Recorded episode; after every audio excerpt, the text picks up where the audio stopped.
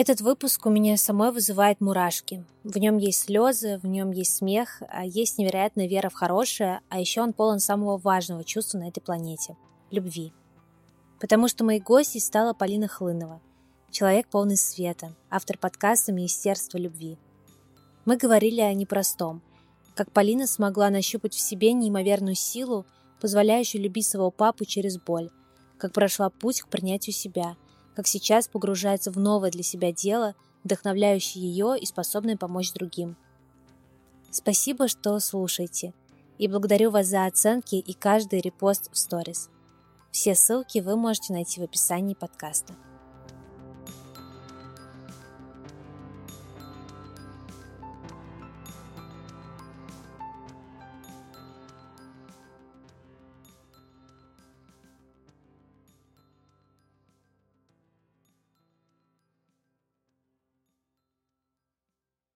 Хочу начать наш разговор с комплимента мероприятию, которое ты делала с Викой, а, к себе нежно.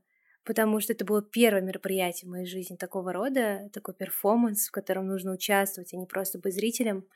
И я во время этого мероприятия не просто получала удовольствие от людей, от атмосферы, от того, что происходит, от вопросов, которые вы задаете, но я еще наблюдала за тобой иногда, потому что так получилось, что я сидела ближе к вам с Викой. И вот в такие какие-то моменты я смотрела на тебя, и у тебя такое спокойствие на лице, такая улыбка, ты так спокойно вообще все контролировала, и в то же время было все в потоке. И я подумала, блин, вот интересно, а я когда что-то организовываю, я вот так же выгляжу спокойно со стороны, поняла, что, наверное, нет, у меня в глазах все время какая-то вот эта энергия, паника, все ли хорошо. Расскажи мне, как часто ты бываешь спокойной? Это твое такое состояние константа или это моменты. Слушай, мне вообще так удивительно, что ты говоришь про это. Ты еще написала ровно тоже про то, что вы с твоей подругой шли, потом мы обсуждали мое спокойствие. Я даже сейчас говорю это, и у меня в голосе появляется ирония, потому что для меня, ну, это неожиданно, вот я уже сказала, Внутри, конечно, было волнение, но, видимо, общее доверие процессу все-таки имеет значение, как я сейчас вижу, потому что я не могу назвать себя спокойным человеком, и кажется, что просто со временем я постигаю дзен какой-то, не знаю. Мне всегда казалось, что мой внутренний огонь, он вообще постоянно горит. И что это вообще не про меня. Мне нельзя замедляться, потому что иначе я просто, не знаю, распа- испарюсь, сгорю, э, все пропущу. Вот. И наверное, рождение ребенка и вот такое реальное замедление в жизни по всем фронтам открыло мне мою суперспособность как-то осознанно приходить к спокойствию и находить в этом тоже ресурс какой-то. Ну, в общем, да, я большую часть жизни горю, а сейчас иногда нет. А вот если спросить тебя, какая ты сейчас, вот в этот период жизни, ты что о себе скажешь? Классный вопрос, потому что я думаю об этом как раз в последние пару месяцев. Со мной происходят интересные штуки, и я бы это назвала расширением, потому что начинаю смелее делать то, что чувствую, то, как мне хочется. Зона моих интересов растет, потому что я переизобретаю себя в том, кто я есть сегодня. И, в общем, да, э, просто не знаю, если уместно такое сравнение, чувствую себя осьминогом, который отращивает щупальца, чтобы больше всего интересного и классного захватить. Вот у меня ассоциация, когда я слышу «переизобретаю себя», это про перемены, это про то, что вот я была какой-то, а сейчас я себя заново узнаю, заново, может быть, что-то делаю, или, может быть, совсем новое что-то делаю. Вот у тебя так сейчас? Ну, во многом так. Просто какое-то время я работала в других сферах, и хотя всегда считала себя творческим человеком, как мне кажется, истинным творчеством не занималась. Здесь я по творчеству имею в виду то, что напрямую из себя исходит вот эта аутентика. И сейчас просто делаю шаги в этом направлении. То есть мой подкаст я считаю творческим шагом, таким высказыванием из себя. И вот ты сказала про перемены, про то, что мне казалось, какой я раньше была, а сейчас я немного другая. вот в этом дело, что я думала, что то, что исходит прям от меня самой, то, что я сама придумала, то, что как-то ко мне прилетело, не знаю, в голову, пока я бегала, гуляла или загорала, это не может работать, это не может быть классным, а сейчас подкаст живет, растет, и хочется ему прям как ребеночку тоже желать здоровья и процветания. В общем, тебе было страшно, да, решиться? Решиться. Вот, кстати, я вспомнила, что это эксклюзив тебе хотела рассказать. Я иногда рассказываю эту историю друзьям, но как раз к вопросу, как решилась, как запустила подкаст, я как будто бы случайно и нечаянно это манифестировала вообще подруге. А, она написала мне с просьбой поддержать ее перед родами, потому что она волновалась. И я думаю, что-то было занята, мне было не очень удобно писать текстом, я записала аудио, минут на пять, если не больше. И она мне говорит, Полин, слушай, меня это так успокоило, а, у тебя такой классный голос я это слышу и просто не знаю, что меня дергает написать. И Даш, спасибо э, за комментарий про голос. Я как раз тут запускаю подкаст скоро. Я еще не думала ни о каком подкасте. Ну, как бы были э, просто такие робкие мыслишки и какие-то идеи, ну, так, чтобы сказать и какое-то сделать заявление с этим, в общем, ну, такое рискованное дельце, потому что когда я произнесла это вслух, поняла, что, кажется, вот оно пришло. Я долго искала форму для того, чем заниматься дальше. У меня идея с э, там, исследованием любви, назовем это широко, была уже давно, но я совершенно не понимала, с чего начать. И вот. Ты исследуешь любовь, это красиво звучит. Я помню, что когда я прочитала описание, вот это само словосочетание «исследование», исследование для меня почему-то всегда было очень сухим словом и научным. Но как только ты рядом ставишь слово «любовь», это словосочетание вообще обретает другую форму. Вот за все время, пока ты говорила с своими героями, гостями, что о любви самое главное ты поняла? Что она у всех такая разная. Она может быть где угодно, в какой угодно форме, как угодно может начинаться, как угодно заканчиваться. Да что она вообще есть, независимо от того, видим мы ее или нет. И хм, это может звучать громко, но то, что это правда ответ на все вопросы. Я говорю это не потому, что там не лень разбираться с другими ответами, а потому что чем глубже я копаю, а иногда я включаю такого ботана в любой сфере жизни, и тем чаще прихожу именно к этому. И то, что никто не знает, как жить. Вот. Вообще. И тем более, как жить нам самим. Поэтому ответы все в нас. Получилось немного сложно, но я вот сейчас в таком ощущении нахожусь. Классифицировать как-то любовь получается?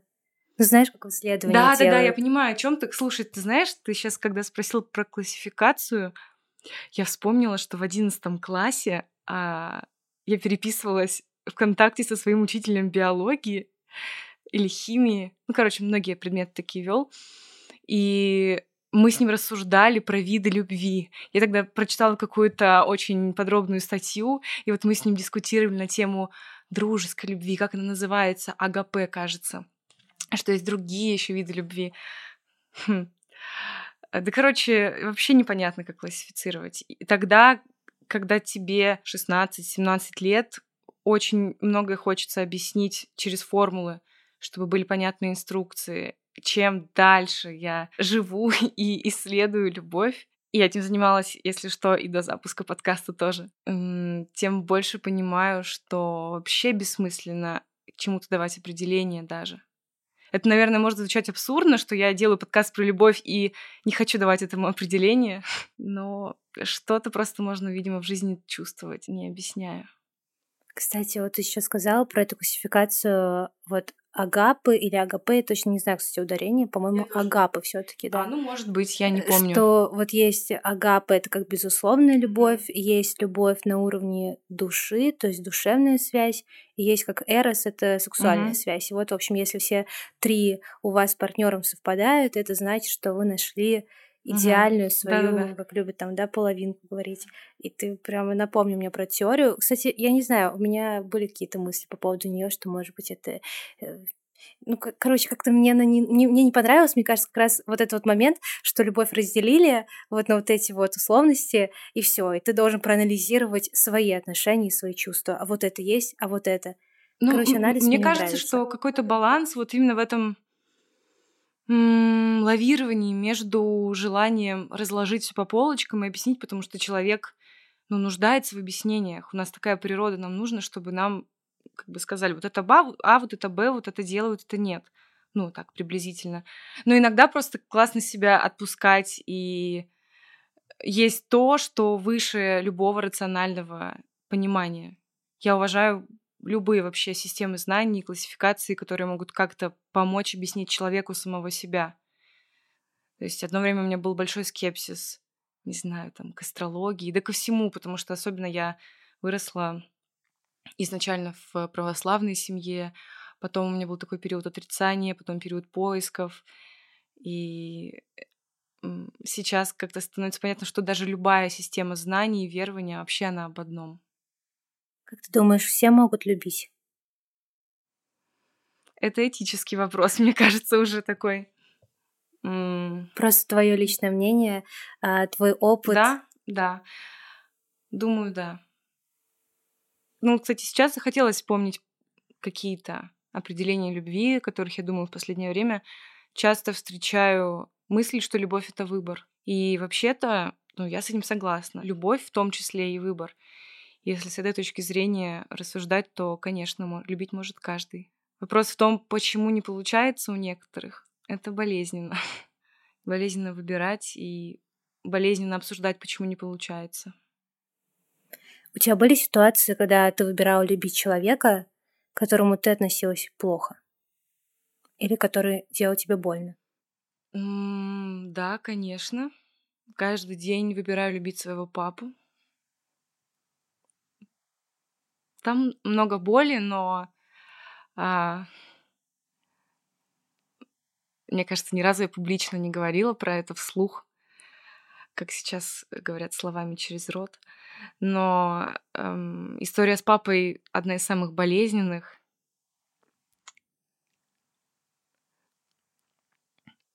Но я понимаю, что не любить я его не могу. Я думала, что можно... Ну, вообще эту линию отношений можно игнорировать, но лучше я буду любить через боль. Потому что это тоже я, часть меня. Я понимаю, да, что условно там работы, например, с терапевтом еще на, на всю жизнь, да, на, на несколько лет, я то десятков, это точно. Но я чувствую себя более цельной и честной, когда даже если мы не общаемся с папой, я по каждый день ну, про себя говорю, что я его люблю. Я, я думаю, что он это как-то, не знаю, чувствует. Сколько времени понадобилось, чтобы... Перейти из одного состояния в другое? Ну, да, чтобы осознанно этот выбор сделать. Не просто, знаешь, как люди иногда читают какой-то совет, книгу терапевта, все эти радикальные прощения и прочие вещи, и такие, ну вот, все. Если что, я тоже все это читала, как ты понимаешь. Да. Я много чего прочитала из разных сфер, потому что когда тебе хреново и припирает, ты уже не, не знаю, не водишь носом, пробуешь все, что может как-то облегчить. Поэтому хочу понять, когда наступает этот момент, и как ты поняла, что этот момент наступил, когда ты себе четко ответил на вопрос, что ты идешь в это очень осознанно, понимая, что это будет больно, что это будет непросто, но что это не просто кто-то совет себе дал, а ты сама это сердцем почувствовала, и ты этот выбор делаешь. Мне кажется, вообще выбор-то любить я еще при рождении сделала. Просто не всегда о нем комфортно было помнить. Но меня помотало, если честно. То есть история отношений именно болезненных, травматичных тянется с самого детства. И когда я уже уехала в Москву из дома учиться, а до этого в Красноярск, то стало меньше контакта он был еще более натянутым, и вот в 18-19 лет произошло прям такое первое очень жесткое отделение от детско-родительских отношений таких. Вот. Ну, потом были попытки, периоды обща... попытки общаться, периоды молчания, э, какие-то скандалы, и, и мои выборы э, вызывали вопросы моей семьи. Это еще усложняло ситуацию. Но а вот такое мое оттаивание началось где-то в 23 года, когда я встретила своего мужа, и мы решили родить ребенка. И думала просто, что не хочу нести какие-то непроработанные штуки в новую жизнь, в свою семью, в жизнь своего, ребенка и стала в эту область как-то интенсивнее копать. Я недавно, когда разговаривала с Гаяной для подкаста, она сказала фразу, что ну, если любовь не взаимна, то это не любовь. Но вот сейчас, э, слушая тебя, мне, мне казалось, что ты с ней согласилась, что любовь — это обязательно движение навстречу друг другу, двух людей. А сейчас вот я слушаю тебя и думаю, что, может, и, ну, это и не так. Что это нормально, когда человек один может убить. Mm. Ты сейчас про папу? Я не обязательно про папу. Я mm. вот вообще, эта мысль сейчас ко мне пришла. Потому что ну вот в моем понимании, знаешь, из-за того, что у меня были только одни отношения в жизни, и вот они есть, и они взаимные, взаимная любовь с самого начала, я никогда не испытывала болезненной любви ни к одному человеку на Земле, вообще никому. Ну то есть ни, вот, ни в романтических отношениях, ни в дружественных, ни в семейных, всегда мне казалось, что любовь — такое розовое чувство, и оно всегда такое светлое, доброе, всегда-всегда. Сейчас слушаю тебя, понимаю, что вот любовь, она может быть немножко другой. Она может быть через боль, и вроде бы не такая уж она и добрая, и милая, знаешь, как в фильмах показывают. И вот у меня пришло... Романтизация наше, наше все просто. Да. Как без этого выжить-то? Странно, что мы растем с таким осознанием, что любовь это что-то розовенькое, и не учат же детей тому, что любовь это выбор, и что любить можно того, кто тебя обижает, и так далее. Странно. Ну, э, любить того, кто тебя обижает, учит ну, иногда, мне кажется, учат, просто вместе с тем важно учить, что а, уметь защищать себя тоже важно. И, а это значит любить себя. Просто мне кажется, мы в целом вырастаем с немного искаженным пониманием любви, как раз из-за попытки все себе объяснить, придать какую-то понятную форму. Ну, в общем, ты сейчас мне про все это спрашиваешь, и я понимаю, чем дальше и глубже я иду, лезу, продираюсь, тем больше вижу оттенков, и тем, тем интереснее, тем сложнее. Чем больше знаю, тем больше Конечно, я не знаю. Да, да, да. Ты сейчас фразу произнесла «любовь к себе». Я думаю, что если я спрошу тебя, любишь ли ты себя, ты мне ответишь «да». Сейчас да. Э, в какой момент ты поняла, что ты себя любишь, и почему ты до этого себя не любила? Ну, просто почувствовала вот, что теперь мне самой с собой тепло, безопасно, а до этого было просто не так. И сейчас все еще есть э, нотки этой нелюбви к себе, и она проявляется в совершенно объяснимых для меня ситуациях. Но в целом, если сейчас брать за сто процентов какое-то время, то 60-70% времени я себя люблю. Ну, потому что у меня больше никого нет, кроме себя. Это, наверное, самое банальное объяснение, но правда. То есть если у меня есть там какое-то осталось время в жизни, и если я могу потратить его на себя, на изучение себя с заботой, бережностью, с любовью, то явно в моей жизни будет больше ежедневного моментного счастья. Есть у тебя рецепт, как к этому прийти? Извините, но психотерапия. Ну, на самом деле, не только она, Жени, конечно. Я говорю, когда становится очень плохо, и ну, у тебя уже либо включается, либо нет инстинкт самосохранения, вот этого выживания, ты готов пробовать любые средства. И я их пробую.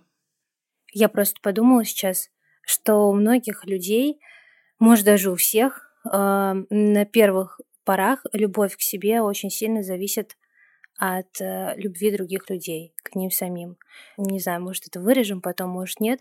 А наша подруга недавно э, совершила попытку суицида, и вот мы с ней общаемся уже какой день после этого. Ну, то есть она не слышит, что надо себя любить, и что вот это ее тело, что это ее душа. Она не услышит. Я думаю, это Нет. стоит э, оставить, потому что это правда важно и многим может помочь.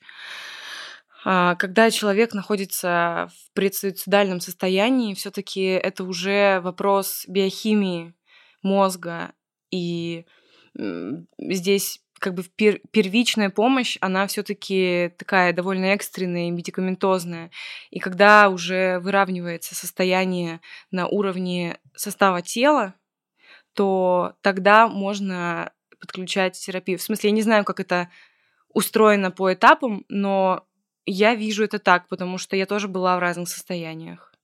Здесь важно просто быть рядом на каждом шагу и просто с этой эмоциональной, моральной и там бытовой даже поддержкой э, помнить о том, что как бы, не только эта забота может помочь, что нужны более серьезные меры, потому что нужно вытащить человека, если он сам готов.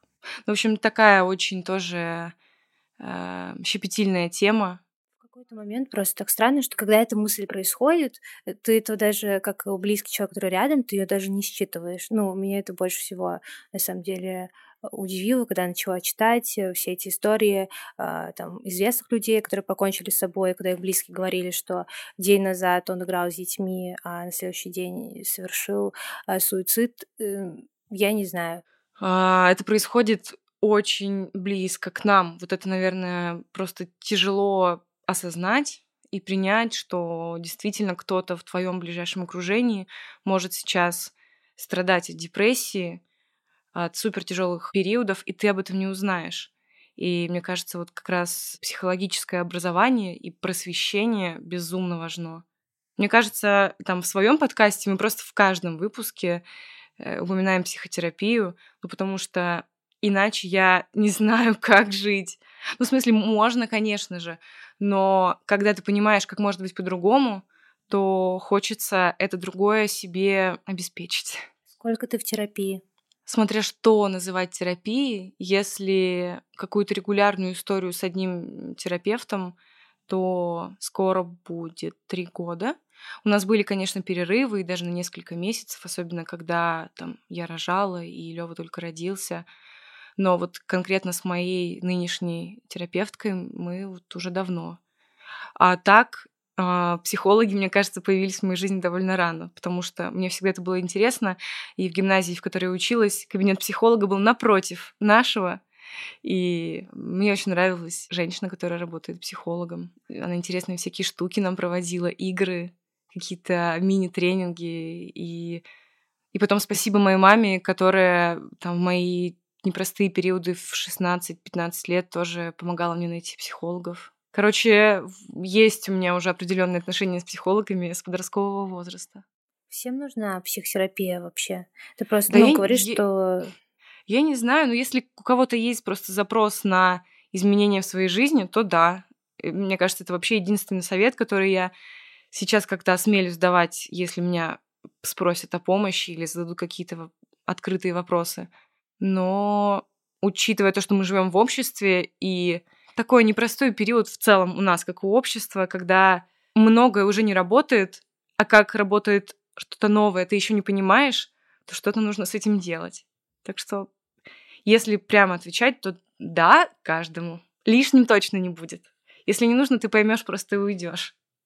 Я почему спросила, я многим, кто в терапии задает вопрос, удивительно, что 50 на 50, вот ровно 50 на 50.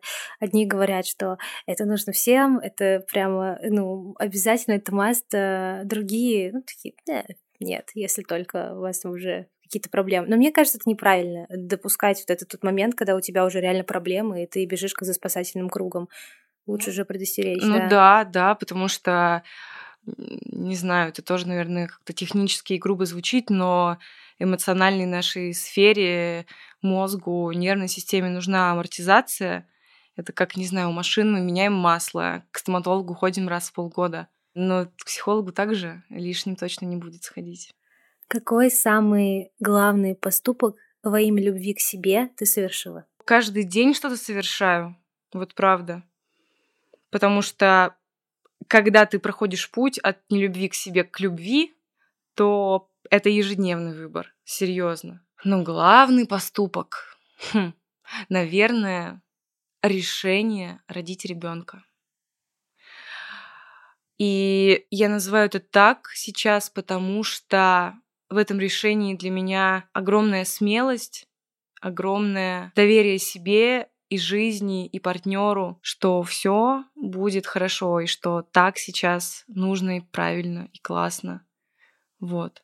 Потому что мне есть огромное, не знаю, уважение и трепет перед новой жизнью, перед продолжением себя и особенно в соединении с другим человеком. Вот так.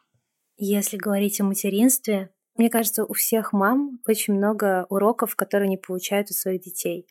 А, так как у меня еще нет детей, мне это всегда казалось таким необычным. Мне казалось, что мы наоборот, э, у нас рождается ребенок, и мы его учим. А по факту мне каждая а, знакомая, которая родила ребенка, говорит, что это я учусь у своего ребенка. Я учусь и любви, и принятию, и прощению, О, и да. так каждый день, и терпению, и так далее. А, можешь назвать несколько уроков, которые тебе подарил твой ребенок? Урок первый я могу гораздо больше, чем мне кажется. И мои запасы этой несгибаемой внутренней силы, которая проявляется в разных областях жизни, просто фантастический. Да, это главное, наверное. А, еще что есть? Слушай, я даже не хочу ничего остальное приводить в пример, потому что это такие, ну, абсолютно бытовые вещи, которые как раз и выходят вот из этого понимания того, кто ты есть на самом деле, и сколько тебе дано на самом деле, и на что ты способен. И физически, и морально, и фактически. То есть ребенок такой X5. Вот есть ты, да. умножить тебя, усилить несколько раз, и будешь новый ты. Интересно. Но это прекрасное зеркало еще к тому же ты видишь почти моментальное отражение своих действий и своих выборов. Что ты в нем видишь сейчас? Огромный восторг от жизни. И, наверное, я на какое-то время забыла о том, что есть это у меня. Вот это прям витальная потребность радоваться. А, и через Леву я заново это откопала в себе. Блин, такой классный ответ. Просто а, я, наоборот, когда мы с тобой познакомились, меня покорило то, что ты вот реально такая на распашку, что ты улыбаешься, что ты светишься. Я вот не знаю. Встретиться в хорошее в время. В хороший момент, да. да. Еще солнышко было, тогда я помню, да. это тоже влияет.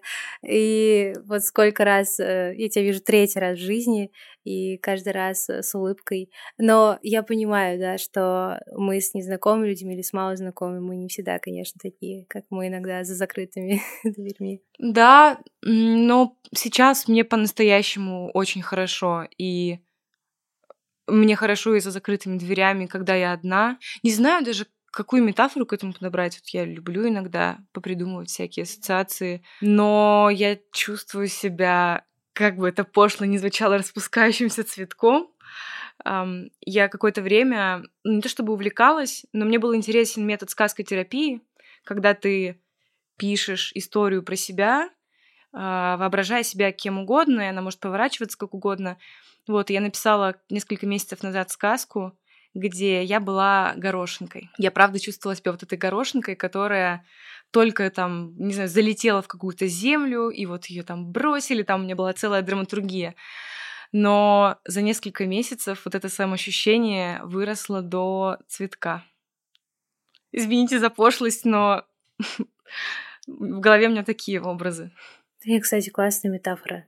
Смотри, вот сейчас, получается, ты в таком состоянии, когда ты на супер подъеме. Э, то есть ты, э, вот это вот классное выражение, в ресурсе, да, которое любят говорить. Но я же понимаю, что оно у тебя не 24 часа в сутки, правильно? О, да. А, вот эти моменты, когда цветок закрывается, и ты уходишь, может, не в минус, но в ноль. Что ты делаешь? Что тебя спасает? Я сейчас скажу еще одно слово, которое часто употребляют, а точнее фразу, э, в дополнение к тому про ресурс.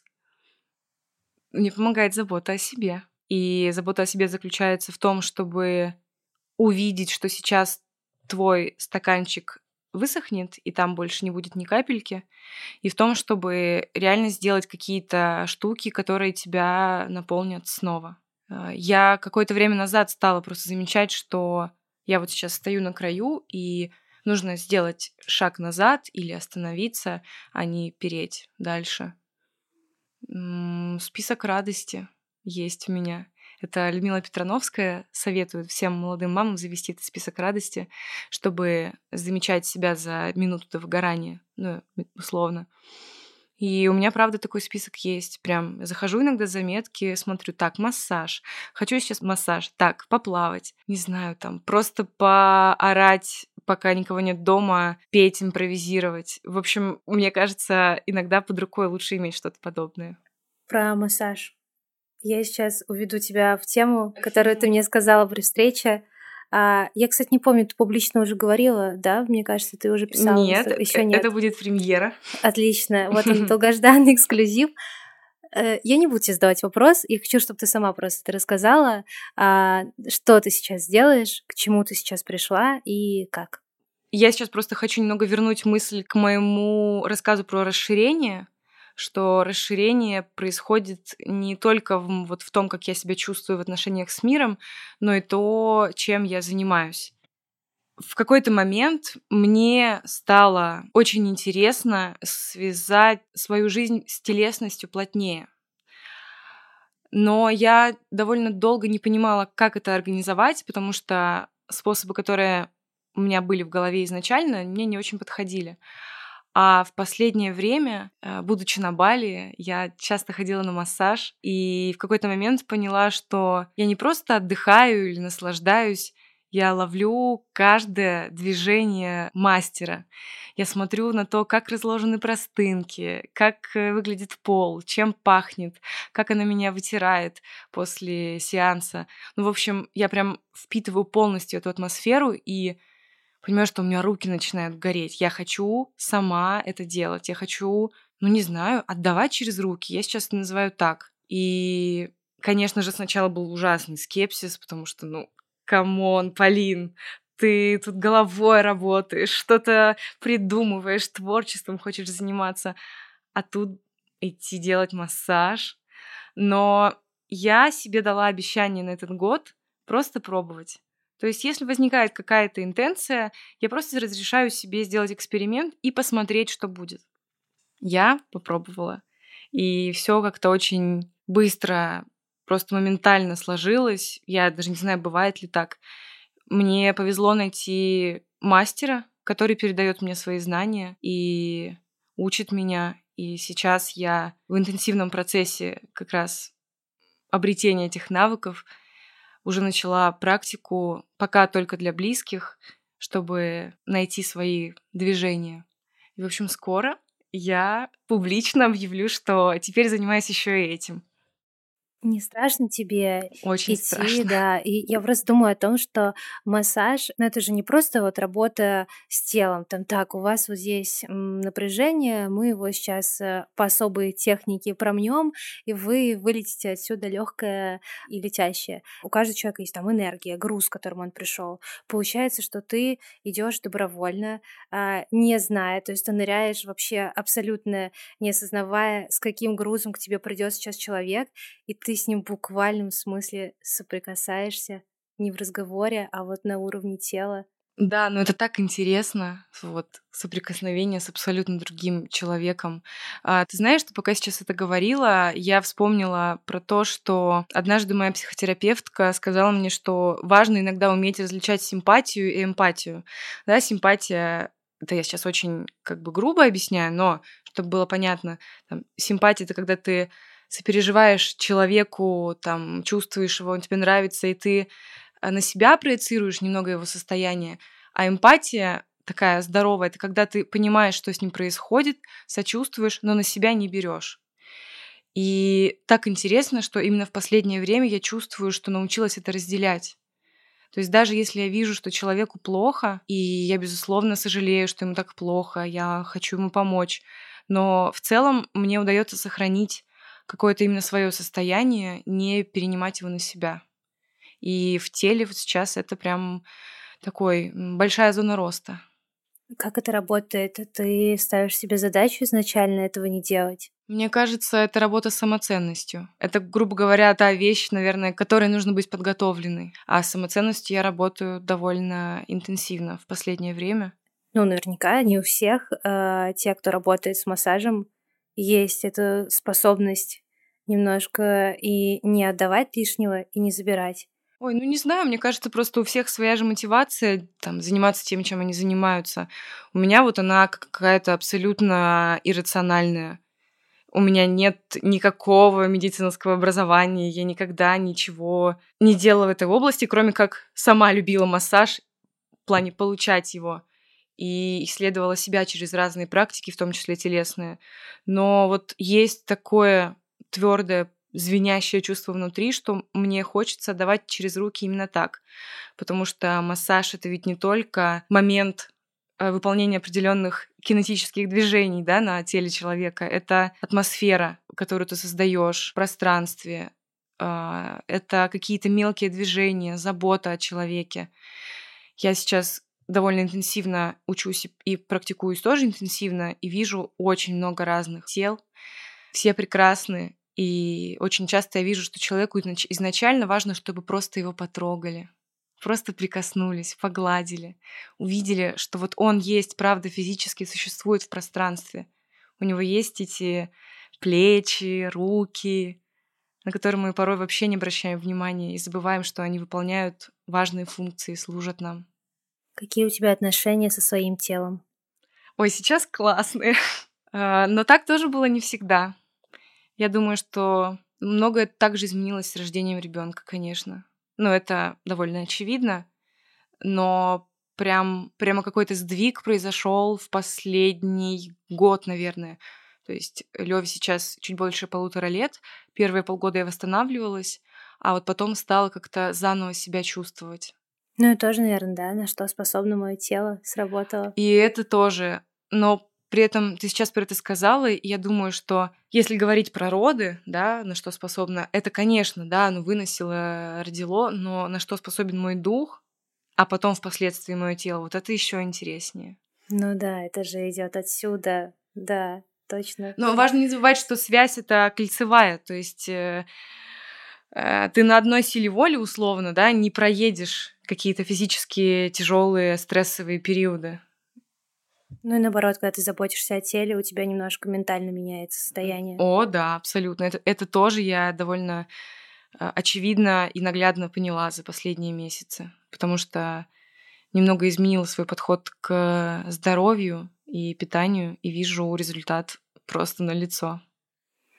Полин, чего ты боишься? У меня есть, знаешь, такие философские страхи, а есть банальные. Честно, откровенное, что у тебя в голове при мысли, при слове страх? Боюсь не реализовать свой творческий потенциал. Да, если совсем грубо говорить, то просрать талант. И, например, не увидеть его, не найти. Хотя вроде бы я начала его нащупывать с разных сторон. Думаю, я боюсь нищеты, вот этого состояния сильной нехватки, ну, нищеты в самом таком общем смысле, не только финансовой, а да, то, что ты понимаешь, ты в этой жизни очень маленькие, узкие, ни на что не способные повлиять и вообще на что, ни на что не способные. Вот. Где-то видела недавно фразу, что любой страх — это изначально вообще страх смерти. Не знаю, есть ли у меня такой страх. Сейчас, конечно, боюсь, не буду врать, потерять близких и те отношения, которые у меня есть. И я сейчас говорю, конечно же, про мою семью, но это еще и те люди, которых я люблю просто друзей. Вот, это есть. Думаю, что есть там еще много чего, но не будем это превращать в сеанс психотерапии. Сижу, видишь, напротив тебя. Окей, чего вы боитесь? Чего вы хотите? Слушай, ну, страх смерти а, интересно в том плане, что, ну, я думаю, если каждый страх начинается со страха смерти, то в целом все становится очень объяснимым. Да, Абсолютно. И страх нищеты, и вообще, ну, потери близких, это очевидно. Вообще и страх не раскрыться, да, потому что боишься, что, ну, время уходит, а ты еще что-то не делаешь. Хотя, это... опять же, знаешь, самое интересное, что ответ-то на этот страх — любовь. Потому что эти две штуки полностью противоположны друг другу. Э, веришь ли ты в теорию, что у каждого человека есть призвание, с которым он приходит, да, а, в эту жизнь? И если да, то знаешь ли ты свое? Спасибо, что спрашиваешь это. Вопрос сложный не только для меня, а для меня сейчас тоже актуальный. Скажу так, в призвании как идею о том, что есть то, что ты не можешь не делать, то, что есть чистая мотивация, я верю. Я не верю в то, что формально оно одно что есть только один инструмент, через который ты можешь показать себя миру, реализовать себя в нем. Я говорю это потому, что Недавно я встретилась с понятием мультипотенциал. Это когда ты можешь многое, у тебя получается много, и интересно тебе многое. И, соответственно, ре- реализовать себя можешь в разных направлениях. Когда мне нужно было выбирать, э, выбирать то, что я хочу делать там дальше, например, в конце школы или в, университете меня немного разрывало по сторонам. Я дико себя винила за то, что у меня столько интересов, я так распыляюсь. Ну, блин, это типичное, когда ты... А, сегодня у меня была интересная встреча с, эм, со знакомой, она рассказывала, как тайком в старшей школе ходила на Олимпиаду по экологии, потому что мама ей сказала не распыляться, а она случайно ее выиграла и поехала на какой-то следующий уровень, и тогда уже пришлось рассказать. Я думаю, вот это класс. Так вот, про мультипотенциалов. Мне кажется, что в течение жизни у нас очень много способов себя реализовать. Особенно учитывая, что качество жизни и ее длительность очень сильно возросли с теми временами, когда вопрос призвания единого на всю жизнь так романтизировался. Конечно, чувак, если ты живешь 27 или 30 лет, максимум 40, то тебе по-любому нужно выбрать что-то одно. А сейчас нет, столько всего. И нашла ли я свое, тоже этот вопрос интересный, потому что только сегодня утром я, опять же, рассказывала на этой встрече своей знакомой, что какое-то время назад почувствовала как бы свою основную роль, да, как, как мою идею, которая мной движет. Но вот способы, опять же, они разные. Тут я вот, да, и массаж э, массаж начинаю делать, тут я и подкаст делаю, и мы начинаем делать вот эти театральные эксперименты, перформансы. Я верю и желаю себе, чтобы дальше была музыка еще. Так что ответ, я думаю, понятен, что я думаю о призвании. Есть два вопроса, которые задаю вот абсолютно всем своим гостям. Первый. Веришь ли ты в Бога? Да. Какой Бог для тебя? Любовь. У тебя это, это классно. У тебя универсальный, да, ответ. Э, это может звучать немного странно, но я говорю это, имея очень большой бэкграунд, вот отношений с этим понятием и размышлений, дорожек, которые меня к этому привели. За что ты благодарна? За то, что я такая... За то, что я такая родилась. Просто за жизнь, если честно. Сейчас вот сейчас, когда я в состоянии любви к себе, очень благодарна просто за то, что у меня есть жизнь. Спасибо большое, Полин. Спасибо, Вика.